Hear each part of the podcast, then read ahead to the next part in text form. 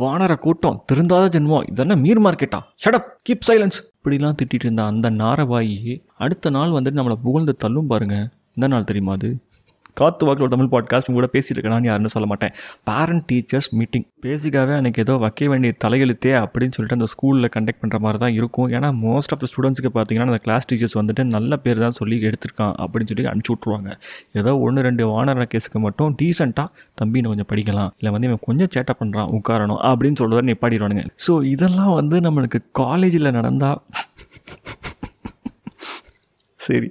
என்னால் சொல்ல முடில நான் போயிட்டு சிரிச்சிட்டு வரேன் என்ன? நீங்கள் நாளைக்கு வாங்க. பாய்